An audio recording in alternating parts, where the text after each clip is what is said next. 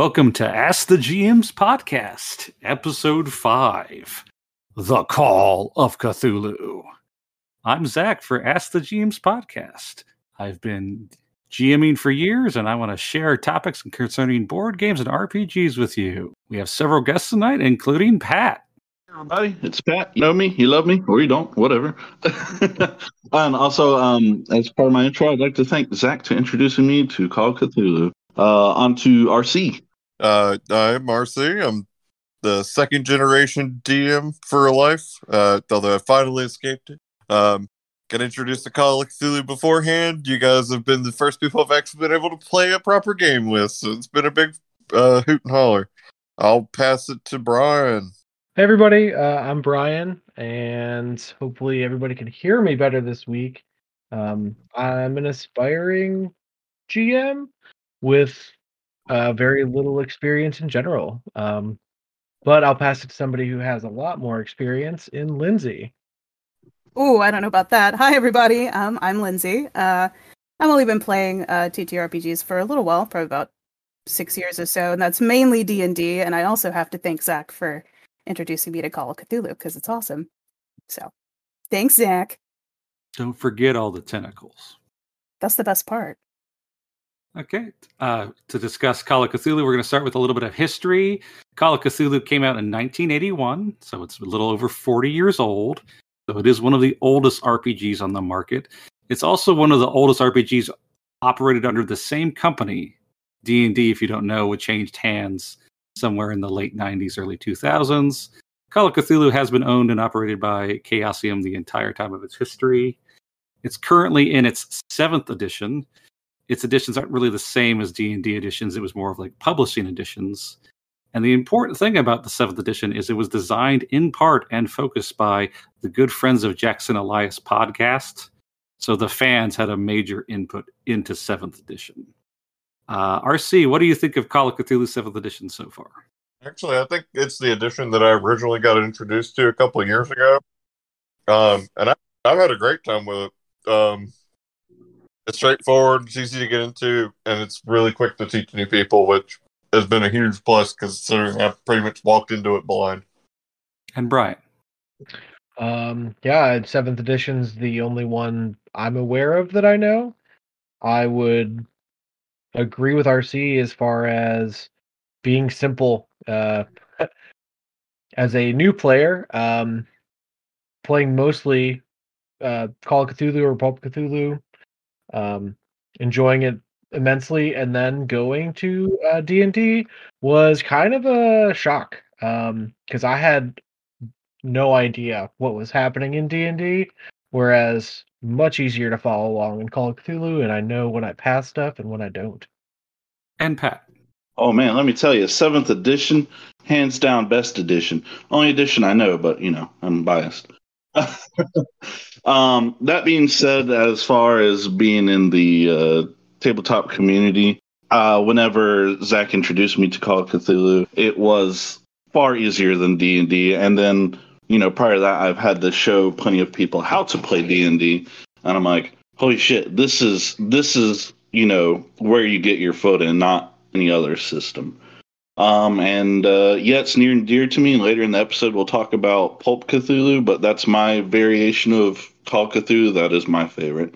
Uh, Lindsay? Yes, I mean seventh edition is the only one I know as well, um, and it's wonderful. Um, like I said, I I've played D and D for several years, um, just five E, um, and uh, I felt like it was easier going into Call of Cthulhu. And at first, I felt like perhaps that was just because I had awesome people around me to teach me how to play. Because when I first started playing D and D, it was really my friends and I teaching ourselves how to play. And to sit down with the D and D five E book and to sit down and try to figure it out from scratch by yourselves is a little difficult. It was a little difficult and a little daunting, but it's actually I think it was when Brian came in and started playing with us and watching how Brian immediately was able to just pick it up and and that's just a testament to Brian too as a player just in general, but it seemed like it was a little less a little less difficult and in picking it up. Um I I as I started creating my first character with Zach and Zach explaining to me how the game worked, it's just I don't know. The, I don't know how to explain it. The flow is better. It's just it's easier. It's easier to understand, and it sets you up early on for success of you know understanding what's going on and how to then also be ready to role play. Like you're not having to. You don't feel bogged down with a bunch of other things, really. Yeah, I, I I definitely agree. It's um easier to just role play and follow along with the story, and you don't have to really worry or like worry about thinking or doing math really once you're playing. So it, it opens up to being able to role play easier and get into character. I've played a lot of different systems, and one of my favorite things about Call of Cthulhu is you can occasionally glance at your sheet, and you just need to glance because after that, you're focused on the table, and i.e., you're focused on role playing. You're glancing at your sheet just as like a reminder. All of the game is you focus on like what's going on and what your character's doing. Yep. Mm-hmm. Agree with that. Ninety percent of what goes on during the games is strictly interactions between the other players and between between the players and the GM. Okay, moving on to the next topic. One of the major focuses on CNC, COC or Call of Cthulhu is how it's different than D and D. Uh, big focus is the die system. You roll D one hundred, and you're looking to roll under your skills. So you're rolling a hundred percentile, and you're trying to get under your skill. So if you have a skill of seventy, you're looking for seventy and below. It also has a much different tone than D and D. D and D is usually argued to be a power fantasy, where you're trying to get more powerful, accumulate power, get abilities. Call of Cthulhu is definitely you might be losing power, or you're at the whims of dark gods or things that go bump in the night. Does everyone kind of agree with that? Yeah, I mean, um, I feel like as far as getting new people into it versus you know a system like D and D, it's easy. I feel like it's easier to wrap your head around a D hundred system because I mean, yeah, I guess D and D is a more simplified math that being a D twenty, so less smaller numbers, I suppose. But you know, it's oh, what is my chances of doing this? Well, if I have a seventy-five percent chance of doing this, then I'm probably for the most part going to be able to do it. Or if there's a 10% chance, like, oh, well, I'm shooting in the dark here and hoping I land a hit, you know? Um, so I don't know. I, I feel like the understanding is easier. And for the most part, it's this whole, most of your interactions with your character sheet is, you know, this array of skills in front of you. And there's not a lot of like flipping through books or trying to understand how certain things happen. It's just pretty straightforward. So maybe that's why it lends itself to its ease of play. Yeah, as far as compared to D and D, where you have a skill of you know you're going to attack something because that's what you do in D and D, and you roll, and your roll might be lower than what your proficient proficiency is, but you still might do the thing because it has its own like armor and whatever. Where Call of Cthulhu is like, I'm going to shoot this thing because I have to because it's got tentacles and it's coming after me. Um, and for the most part, you're going to do damage to it, regardless of. I mean, if you, of course, if you pass your roll and you actually hit it, but it's not like, oh, it might do damage, it might not. And, and this may just be my take on Call of Cthulhu. It it has a very set theme theme, and it plays to its theme very well, which is the sense of dread, mortality. And I know in pulp that changes a little bit, but even the the small amount of pulp that I've played and some of the stuff that I watched you guys play through with Tomb of the Serpent King or not Tomb of the Serpent Kings. Uh, I apologize, my phone's breaking up, so I only got part of that. Um, it plays to its theme really well, and it does what the role playing system that it's meant to do, and it does it well. Uh, there's not really a focus on combat. What its focus is is investigation and dread, and it really sticks to that as much as it can, and th- that's where I sit with, with it.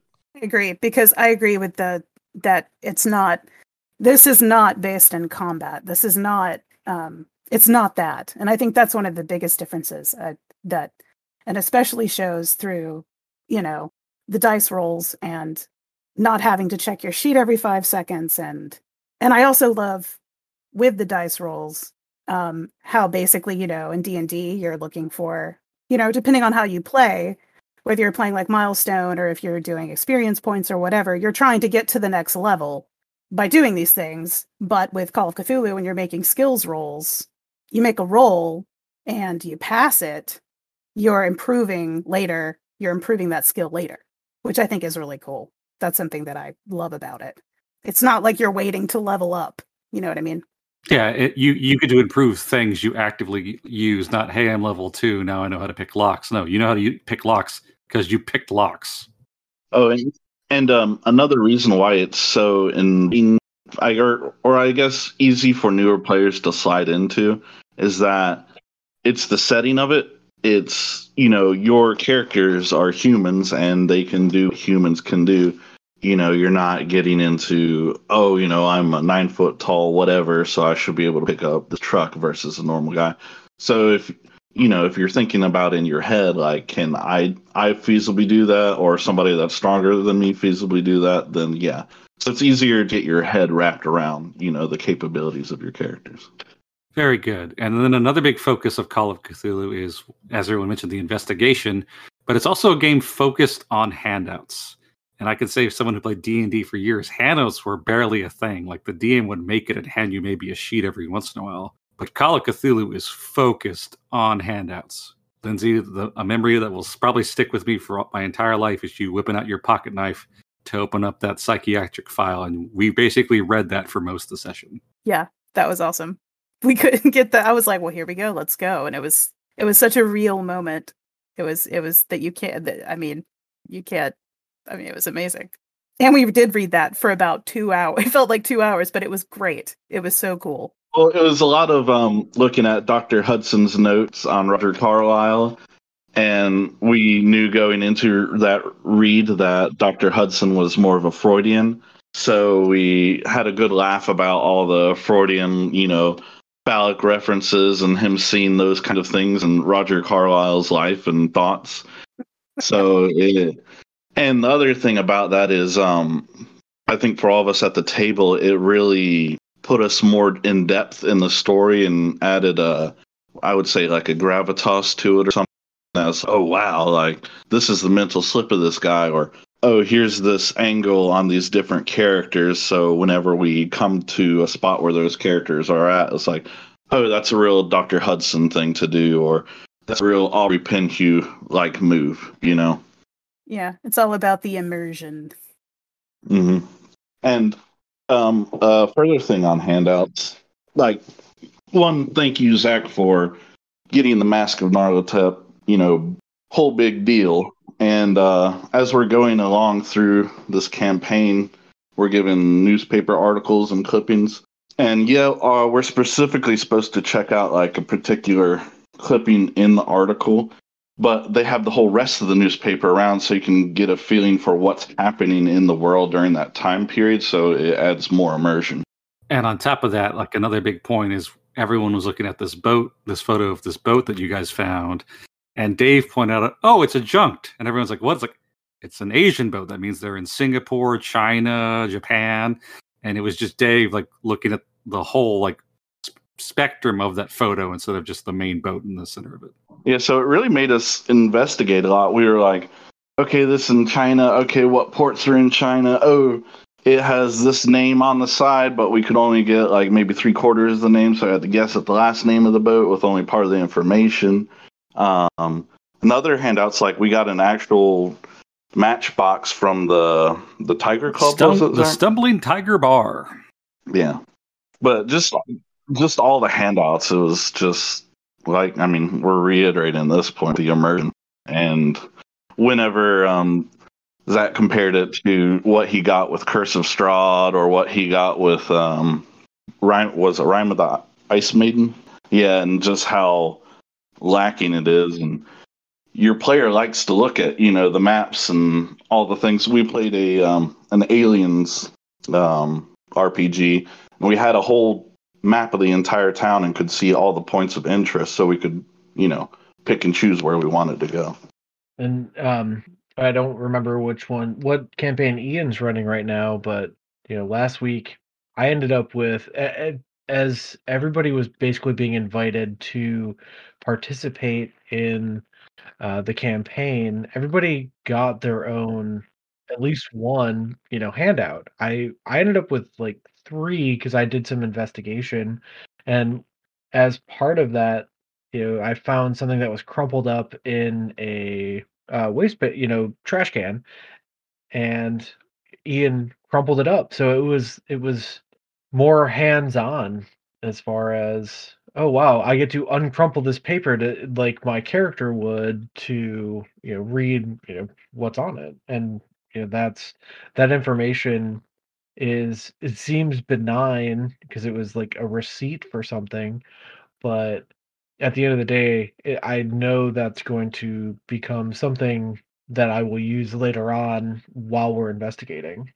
Yeah, um, and this this just maybe a, a spoke for Ian because I haven't like the Call of Cthulhu games that we've that I've mostly been through with you, Zach, have been kind of shorter term.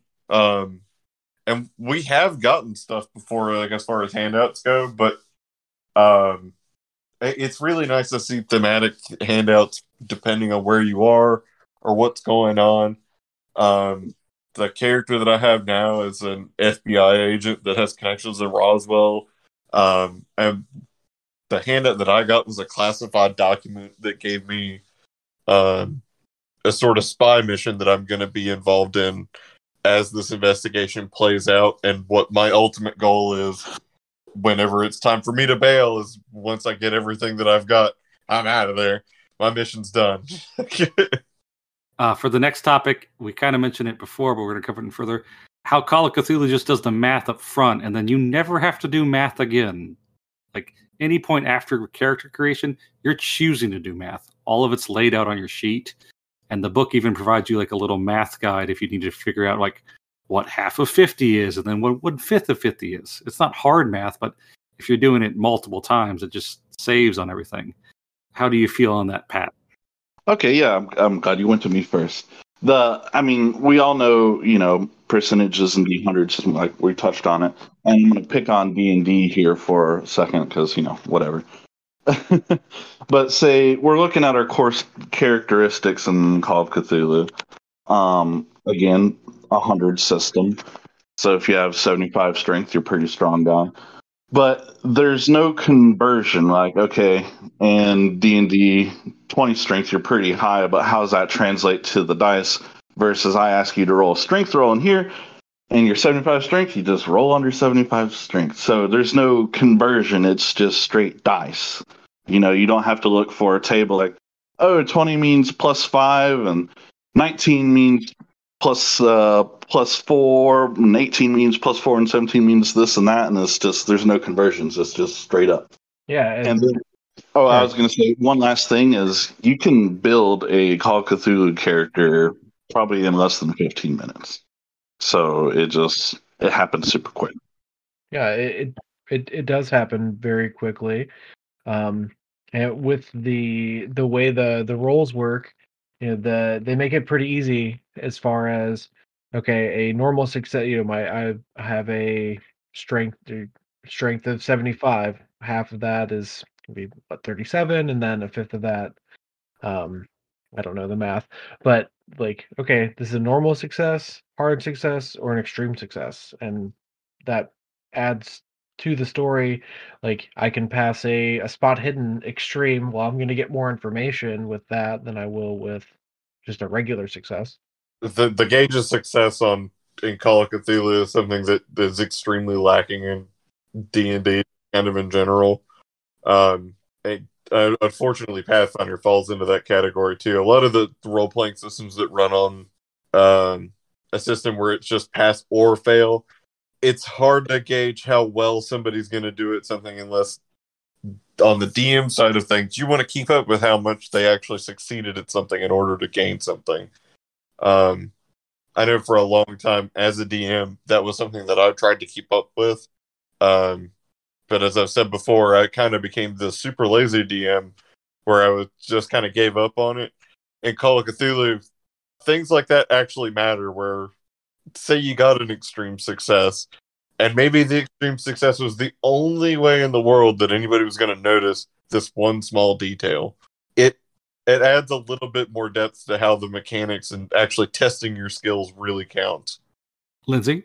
Yes, I think, you know, it, it definitely it is simpler. I think not having to check your modifiers every, you know, every time you roll um really helps because you look at a sheet and it's you've the math has been done you've already done it once and you just take a look and you roll and you're like, did I go under? Cool, awesome. You know, it's not okay. Let me check what I, you know, let me check what I have for. Let me go ahead and roll, and then I have a plus, you know, five for stealth or whatever. You know, it's more streamlined. So it's a lot. It's there's a lot less time spent, like you said, looking at your sheet to double check on numbers because there's a lot of numbers in that sheet. And I'm sure there are people who are really quick and, and know all of their modifiers off the top of their head. And you do eventually, I guess, if you play a character long enough, know them, but and they do increase and and so it's just a lot easier to just take a look. And that way the immersion is isn't broken and you're you're still with everybody at the table. It's a lot less, you know, up and down. It also, uh, from the keeper perspective, because I I do play this game as well. Keep it. Uh, it cuts out a lot of information. You just say, "Hey, everyone, make me X roll." You don't have to know what they have in that skill or not. Everyone else could have 10% and one person could have 50. It doesn't matter. You just say make the check. Yeah, and the DMs don't have to stare at as many numbers because, you know, on Zach's side of things, he's just looking for a hard pass or a regular pass versus, you know, you're GMing for D and D, and it's like, oh, they need to roll a 16 or better, or they need to roll a little better after modifiers.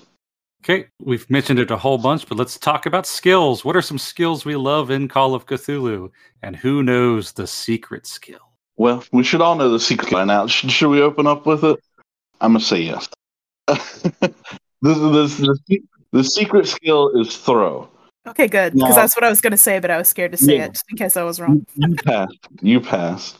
Now, that being said, it's throw because there's often things that need to be thrown that are highly dangerous, like, I don't know, dynamite and grenades. And as we know, explosives are probably one of our biggest problem solvers in um, Call of Cthulhu.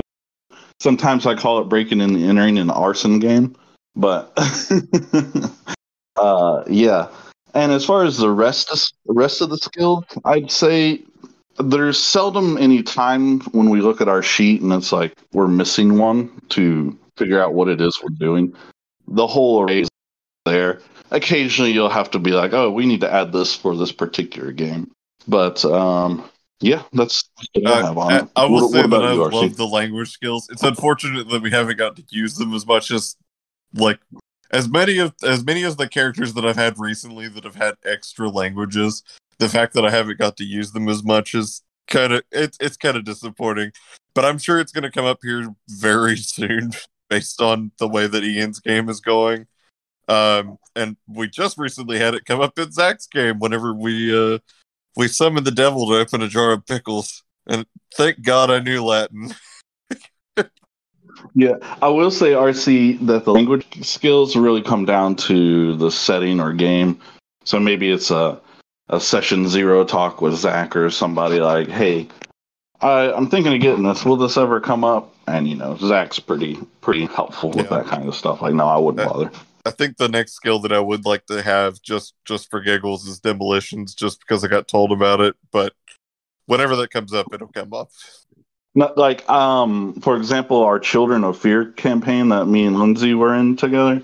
Uh, languages came up a lot because we were going all throughout Southeast Asia, and as you know, there's a whole bunch of different languages there. So I was kind of the language guy whenever we were playing that because I knew four different ones. Oh yeah, oh yeah. You were also trying to teach my character a little bit, which was fun. A little bit Arabic, Arabic. yeah. and I didn't speak English either, so that was. so it was it was interesting. I think uh I'll take the low hanging fruit here. I um I think the mythos skill is probably my favorite, and I say that one because uh, you can't add points to it when you create your character uh, and you really only get points by lowering your maximum sanity.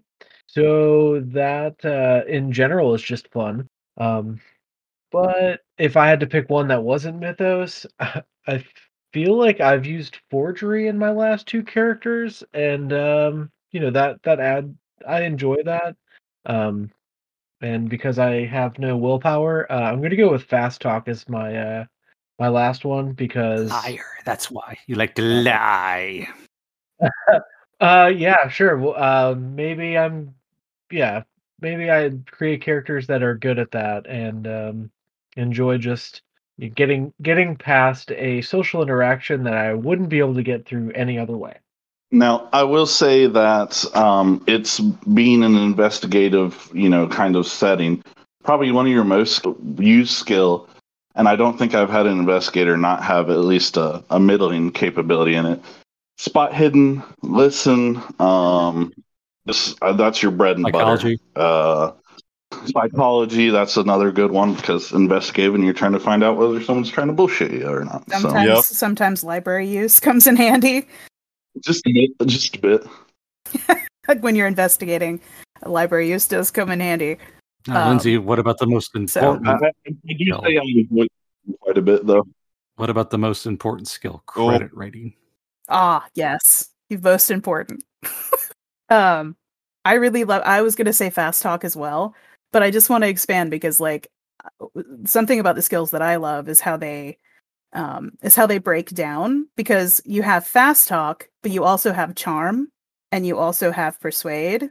And so it's it's I like how they break down into different like as far as I I once played a character who was once a nurse and she had skill in first aid, which is like a quick, you know, a quick fix in the field. But then there's also medicine, which is like, from what I understand, you are like a doctor's level of like, I could, you know, you know, I could go in yeah. and surgically remove a bullet or whatever. Yeah, Yeah, one, yeah. one's to stop the bleeding, the other one's like actually fix you. yeah. It's like field medic and then like surgeon. Um, but I just kind of I love the the differences and how they break down. But I do love fast talk because it's just how well can you off the cuff bullshit. Like that's what it is. Now, and it's Lindsay, you left out I love it. intimidate after I hung almost hung that guy out of a window for you. Oh yeah. Yep. Yep. Yep. Yeah, usually one interpersonal skill, be it fast talk, intimidate, charm, persuade. You need one of those to try and get by in the world. And, you know, I don't know if I've ever seen or heard a player like pick all four of those. I don't. Maybe that would be interesting. He would definitely be the party face for sure, but and, he'd and be this may just be something that I've noticed. If you spread your skills too thinly, and I, I'm notoriously bad for doing this with my characters in Call of Cthulhu, um, you will notice that you can't quite cover all the grounds. You you may have to be okay. Are we gonna lie? Then I'm gonna be the party face whenever we lie. Um, are we gonna charm our way into a place? That's the guy that we go to whenever we need a charm. It it really separates out the roles for the characters a little bit better. Um, uh, it's just something that I really enjoy. It's like everybody gets to play at the social gathering. And uh, it's um since we're on skills right now, what did you call Dex and D and D? Zach, was it the Yeah, the Earth Ur stat? stat, the stat everyone must like bow to because it's the most powerful and important. Yeah, Call of Cthulhu does not have that Earth stat. There's not one thing that will set you far above. You know, you can't be the jack of all. You you need your party, and uh, you know, if you put ninety and spot hidden for whatever reason, you're just going to be garbage in other departments or most other departments. I mean, unless your credit rating's high enough and your charm's high enough, then you can just charm your way into paying somebody to do something. Yeah, cre- credit rating does have that big swing to it. It wasn't till um, I think Lindsay started playing her She- two-headed she serpent um, when she had 99 credit rating. She had five grand a day. She didn't have to account for. She could have bought like a six pack of Model Ts, not even cared. Yeah, and it was. it Oh wasn't yeah, until I'll just then- buy it. Yeah, I was just like, "What's your problem?" I'll just throw money at it. Like, wow, I was like, I, I looked at pretty Pat and I was like, here. I was like, Pat, just like, just like, just throwing money at him. I was like, yeah, I'll fix it. Don't worry about it. Lindsay, Here, I can't afford cigarettes. I bought you a truck of cigarettes.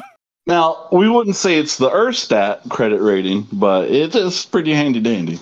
Next up, we're going to cover some modifications to how you play. It's going to be bonus dice, penalty dice. Call of Cthulhu allows you to have either double penalty or double bonus. So it really makes passing rolls really effective because it replaces the tens place. So if you roll a double bonus, you have three tens places and a ones place. So you're likely to pass. There's also pushing rolls. If you fail, you can swayed the DM to be like, I deserve a reroll because I'm attempting this check again, but with this this focus on it. However, if you fail, the ramifications are worse, and there is luck, and I happen to love the luck system in Call of Cthulhu. If you don't mind me jumping in real quick, I, I love the fact that there's two resources in Call of Cthulhu that your character has that are always dwindling, and they're they're so necessary to your survival. It, it's not HP. It's how lucky are you feeling today, and how much stress can you take before you just break open like a coconut? Um, because the longer that your character survives, the less luck that they're going to have.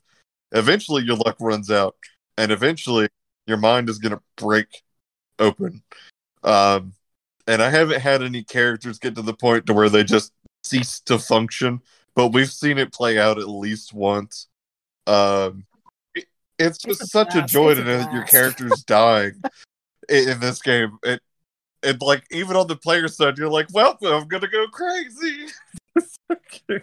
I'm at least gonna have fun with it. it. It's it's just a great mechanic that works works really well.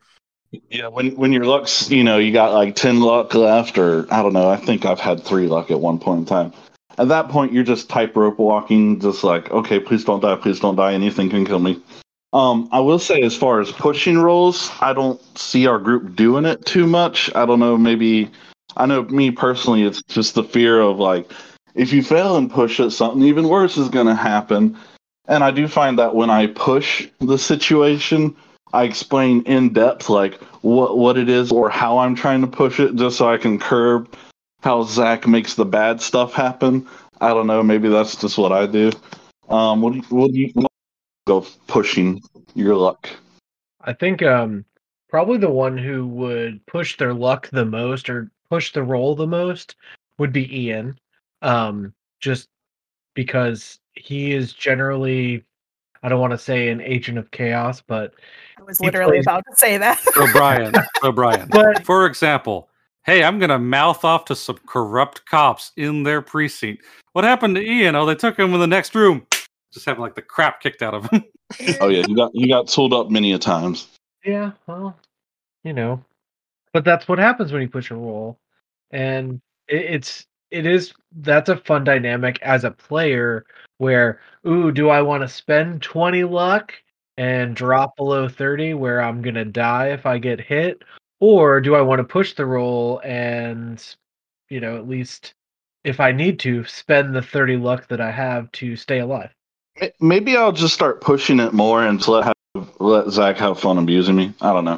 Does that sound good to you, Zach? Not Zach, but I will say yes. And Please I- do. I honestly think like pushing the you have to be strategic about it. Are you going to push the 5% roll that you have? Eh, probably not. Um, Yeah. but if you push like an 80% roll, uh, that's a little bit sim you know, like I I can you're get by with that. Unless you're me. Now, I will say it's kind of hard to visualize how you're role playing that you're pushing your luck. Um, trying to think of an easy example. Zach, do you have any easy examples of how you would role play pushing yeah, so one of the examples comes from Shadows over Innsmouth. It's when the main character is trying to escape the inn. He's like, "Oh, I got to get out this window." He's like, "It's kind of high." Then he's like, "Oh, I'm gonna take down the curtain rod and use that as my escape." And that would be like the initial fail would be like, "Oh, it looks kind of high," and then the push roll will be like, "No, no, I'm gonna use the curtain rod and I'm gonna pass my roll to kind of use that to get down to the next floor." I got you. I also like luck a whole bunch in addition to having it just be rolled when it's a question of what skill is that? Just roll luck. What? There's no skill for hailing a taxi at three in the morning. Just roll luck. The other part, roll the luck. other part of that is like Yep. we've all been in that situation. Oh, I needed a 17 and I rolled a 16.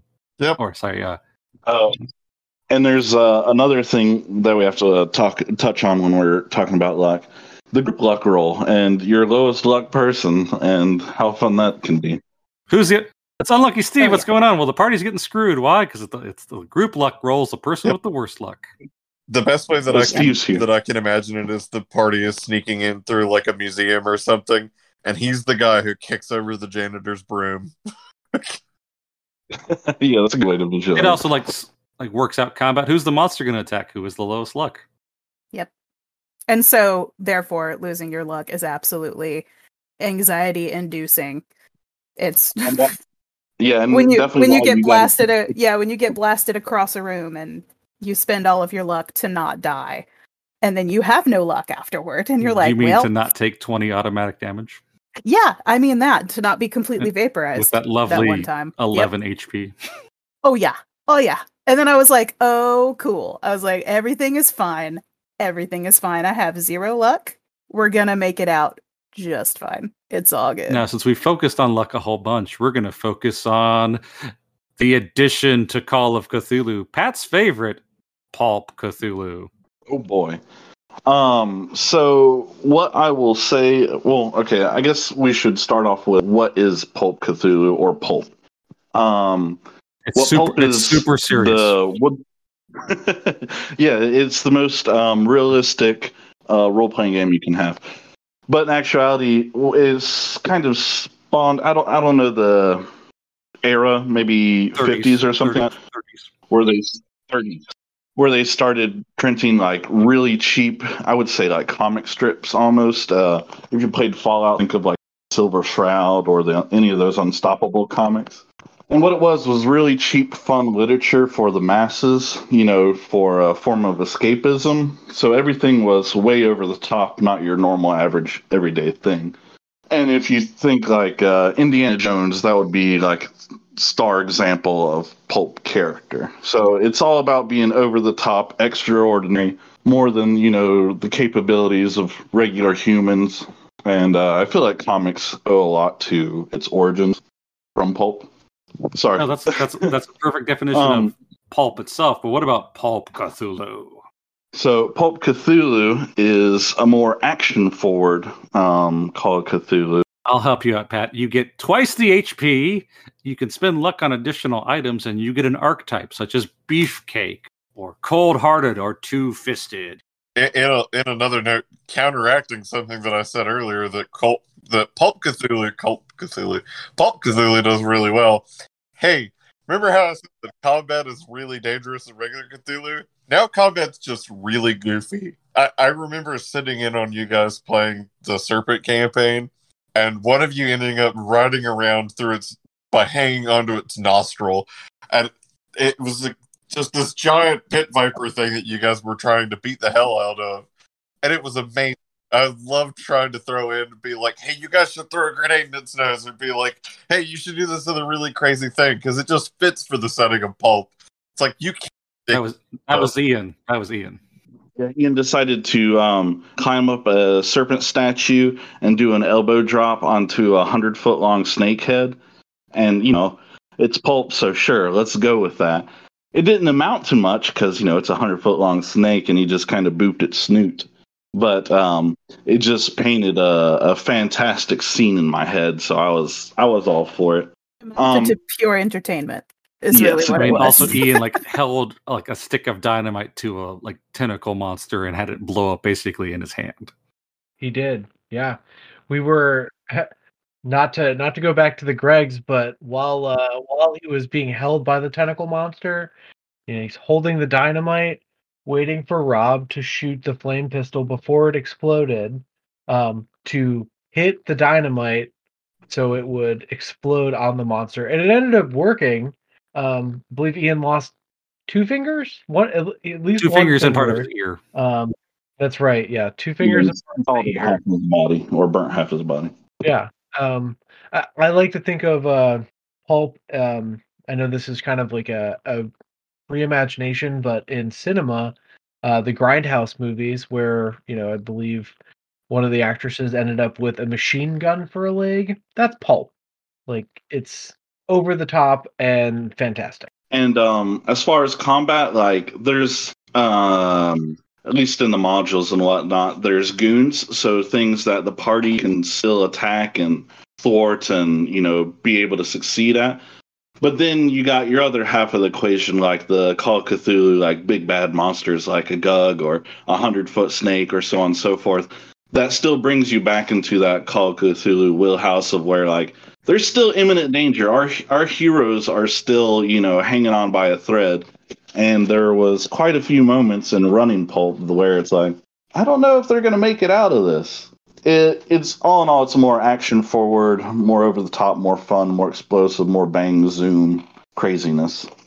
Yeah, But you you only you only feel a little bit safer, like a teeny teensy bit safer, fighting, Yeah. staying and fighting. Because with you know regular Cthulhu, it's mostly okay. we're running now. We got to go now. We have to get out now because you have 8 HP and you're about to get pancaked. Like there's no it's light the dynamite, throw it and get the fuck out. Like that's that's but in, in pulp it's only a little bit less terrifying to stay and fight. But it's but it is a little less terrifying. So terrifying. a good segue into that is monsters. Just talking about the Call of Cthulhu monsters, the big ones, the small ones, the things that go creeping in the night. And I'm going to have to call myself out. An important thing of the Call of Cthulhu monsters is reading their entire stat block. Isn't that right, Lindsay? yes it is. Yes it is. Uh, is. So I feel like there's there a is. story Uh, there. Lindsay was going to get uh, chased down by a hound of Tindalos, as one of my friends uh, lovingly calls them, Dorito dogs. Dorito dogs. We came up with plenty of good names. Uh, not so cool ranch, Not so cool n- ranch. not yo cheese. nacho cheese. Uh yeah, Hot- yeah, hot yeah. spicy I no hated chill. I hated him. And, yep. He was the and an important part of that stat block is the very, very bottom line where it says immune to mundane weapons. Yep. So, so unleashing that, Yep. that on my normal party with no magic weapons or relics or anything, which are very rare in Call of Cthulhu, was pretty much a death sentence. Was like, hey guys, I noticed this during play, so please just run away. Yeah, it was very well. I mean, I was getting my ass out, I you know, anyway. But the the look you gave me, you were like, no, you you guys got to go now. Like you need to run now. And so it was, it, it yeah, it was uh, yeah. You did have mercy on us a little bit with that too, because isn't it supposed to be able to find you wherever you are? Uh, if a person sees one through a gym looking back in time, seven billion years in the past, it can catch up to you in a month. oh, okay, gotcha. So, Yeah. so they're, they're quick. Yeah. needless to say we we i grabbed uh the other the other um pc in this in this scene and we ran as fast as we could out of the telegraph was office telegraph i think we were office, in a telegraph office. Those poor people waiting for to get their telegraphs that got eaten. hmm nommed completely And then after that, just running into certain things. Pat, uh, a dark young. Yeah, uh, me and him had a little hug out, and uh, he made a great character arc for my my character in that campaign. But uh, he is among one of those many creatures that if you run into him, it'll possibly be like a TPK or anything like that. He, in my, in our instance, um, he just the presence of him drove my character into a bit of rage and uh, uncontrollable rage so chance that I could even attack my own party. And uh, luckily I didn't. It all kind of worked out just right. So my guy lit a few sticks of dynamite and charged up and jumped on him and gave him a hug. And he started flying up above because there was a it was this was in a bazaar and a massive crowd of people around us. And I just flew into the sky, me and this star vampire, and uh, we both exploded all over the crowd. So uh, it was, so good. time. good No, it that was part, so good that It part's was great. so I was referring to the dark glorious. young, the big tree monster that like wrapped you in a tentacle and ran off with you. The one Uh, that survived. The one that Tucker bowed to. Yeah, bowed to and survived. Oh. See, I think of that as like the computer game um, Nerd Monster because I, I I'm not familiar. I know it's tentacly and I know what it was It's, it's pretty much a giant uh, tree with tentacles. Oh, Isn't it isn't it impervious to like fire and burning and like acid and Well, I- bullet- if I bullets do correctly, mi- Pat- bullets do minimum damage with one. Yeah, Pat I know shot it's impervious to my shotgun. That I do know. oh it did one damage. It did a drop in the bucket. one- dr- yeah, a, yeah, a drop in the bucket. Now, now, Pat, would you like Um, to tell the story of engaging a wizard? Okay, so there it was. Um, we were in playing Mass campaign, and uh, I was playing. I think it was my first Call of Tennessee Cthulhu Terry. character. Um, Tennessee Terry, the knockoff Indiana Jones, because everybody's got to make that pulp character at some point. That was my iteration. He was terrible um, archaeologist, but I want to think that maybe he got most of his archaeological finds at the end of a gun. But who knows with Tennessee? Anyways, we go into the spice house where there is a supposed um, uh, shamaness or witch doctoress or whatever.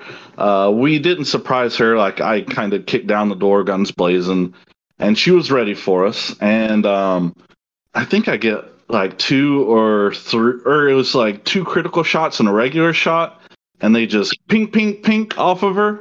And I was, you know, currently the action, you know, brawly fighty guy in the group. And whenever I did, you know, nothing to it, I was, I turned around. I was like, guys, we gotta go. We gotta go now. So then it turns into our whole party running down a stairwell while she's doing her uh, voodoo that she do, and uh, yeah, it ended up with the whole building exploding at the at the end of that current situation. That's why we say throw is so good because explosives do more than bullets typically. And Lindsay, of the party, you're actually the one that's encountered the most elder gods. How do you feel about those? You know, I'm not, you know, I don't want to say that I that I hate them. I feel like that's strong. That's strong language. Let's just say I'm not fond. I'm not fond. I'm Of not fond of them. To be completely honest. 96 sanity loss, gifted a reroll into a 97 sanity loss. Oh yeah. Oh yeah. And floating in where This was I? space. Was I was I in Oh, astral inner plane or space. something? I was just yeah, just floating. you know. I had a I yep, yep. I had we were we were exploring this um incredibly um unsettling was it a an a house or was it an inn or was it I can't remember. Yeah. Yeah. And we were debating for about mm, 15 to 20 minutes about which door are we going to open because we know when we open one of these doors, it's going to be some level of, you know, screwed up. So which one are we going to open? And, you know, how are we going to open it? Are we just going to brush in or whatever? We decided we're just going to slowly just kind of, No, I, You know, I, I recall Greg deciding to count down from five. that's what I'm saying. That's what I'm saying. And then door kicked open. And I was like, well, okay, that's not what I thought was going to yeah, happen. It was one, two, three, and four, then- five pick, but he turned it into one, two, three, four, five. I'm opening this one. four, five. One, two, three, four, five, pick turned into one, two, three, four, five, kick the fucking door open. And then it flies open and I'm sucked into, you know, space. And You, know. and Luke go uh, meet your new your new top top guy, your new best Yeah. buddy. my buddy, yeah. I mean, honestly, maybe maybe they just want a friend. I don't know. But honestly, And you were Yeah, cuckoo for cuckoo, yeah, you were cuckoo and- for Cocoa Puffs at that point. oh yeah, oh yeah. You were like, okay, let's roll for sanity. And I was like, okay, 97. You, Lindsay, just roll again. Just roll again. Take another roll. Okay, fine. 99. okay, cool. Awesome. Well, check him out, guys. Lindsay is now an NPC. Bye bye. And then the follow up elder god, hey Lindsay, why don't you just take twenty damage? Uh, I don't, I don't have that much HP. Let's just take twenty. Just, Just take roll 20, a it's die. Just- he- he- he's he's above rolling. The the question is, Lindsay, did those gi- did those dice go into dice jail after that game?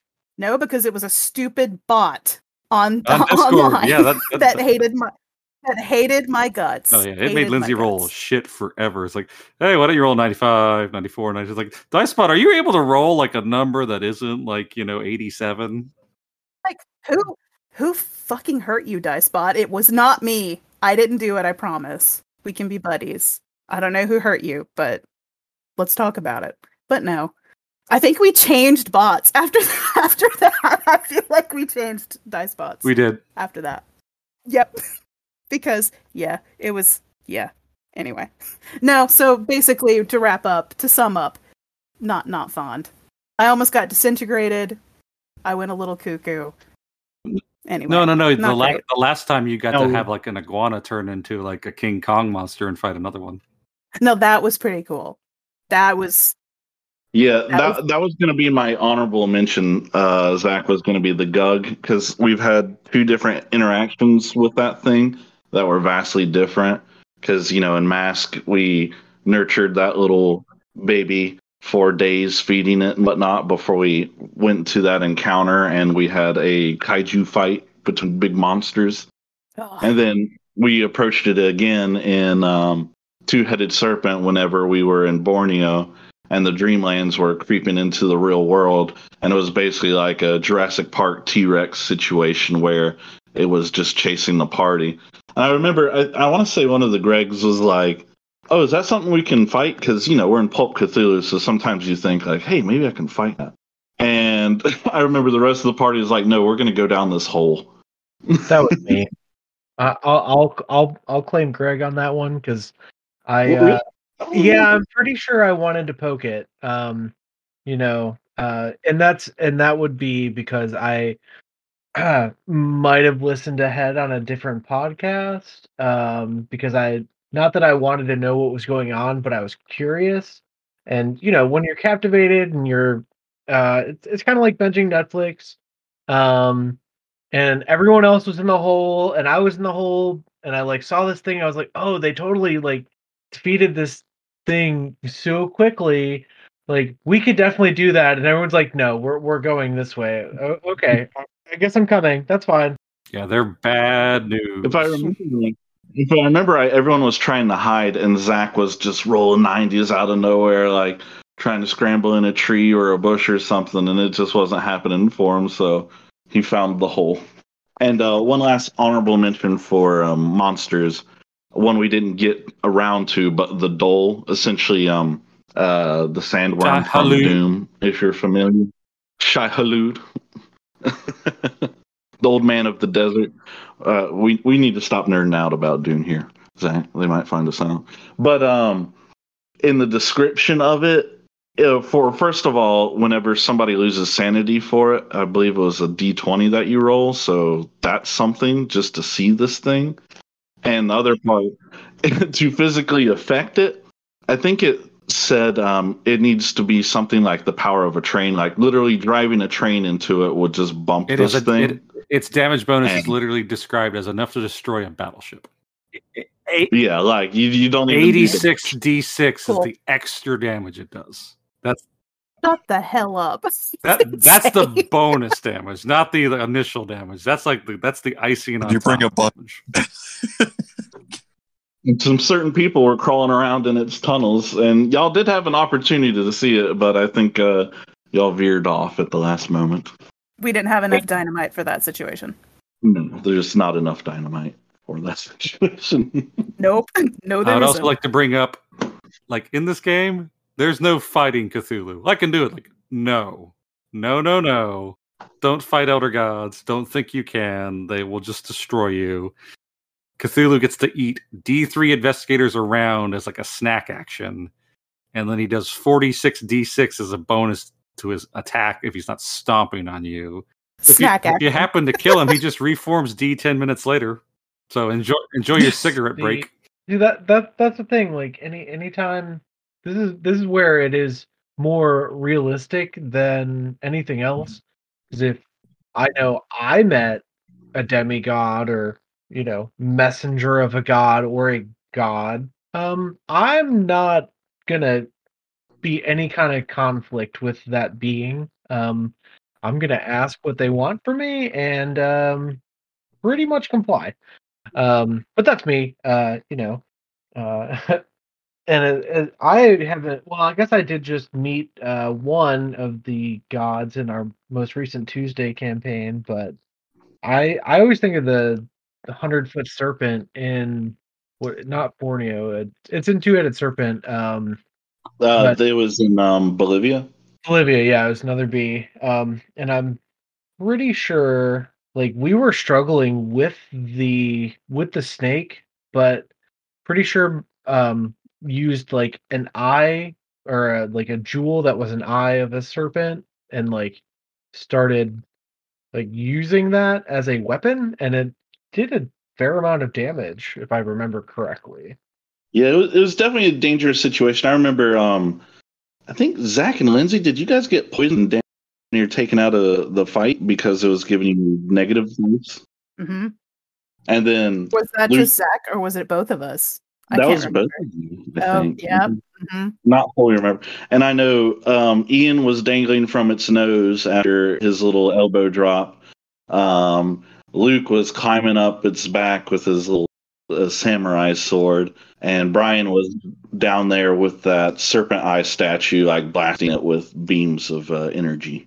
Yes, with my possibly dwarven character, and by dwarven I mean, um, I believe my size was a 35, which is abnormally small. Yeah. I, I pictured you as a dwarf in Yeah. my head. Yeah, um, pretty sure my nickname was Stump because I hid behind stumps. Yeah, but overall, the, the thought is like, don't face certain things. Y- You can't. It will destroy you. If you happen to face Hastur, he does your dead amount of damage. It, it literally says it. It just says fatal. There's no roll. You die. Yeah, it, it's as a it, separate separate game system, but Delta Green, uh, you know, pretty much the same system as uh, Call of Cthulhu. I, I'm fairly certain Hastur just ate someone. Like he showed up and they disappeared from existence. Yep, yep, that's That would exactly what happen to happened. Yep. Yep. Pretty sure I got torn in half, and that was uh, that was the end of uh, Arno, I believe his Yep. name. Numbed. Agent completely. Got nommed. Nom nom.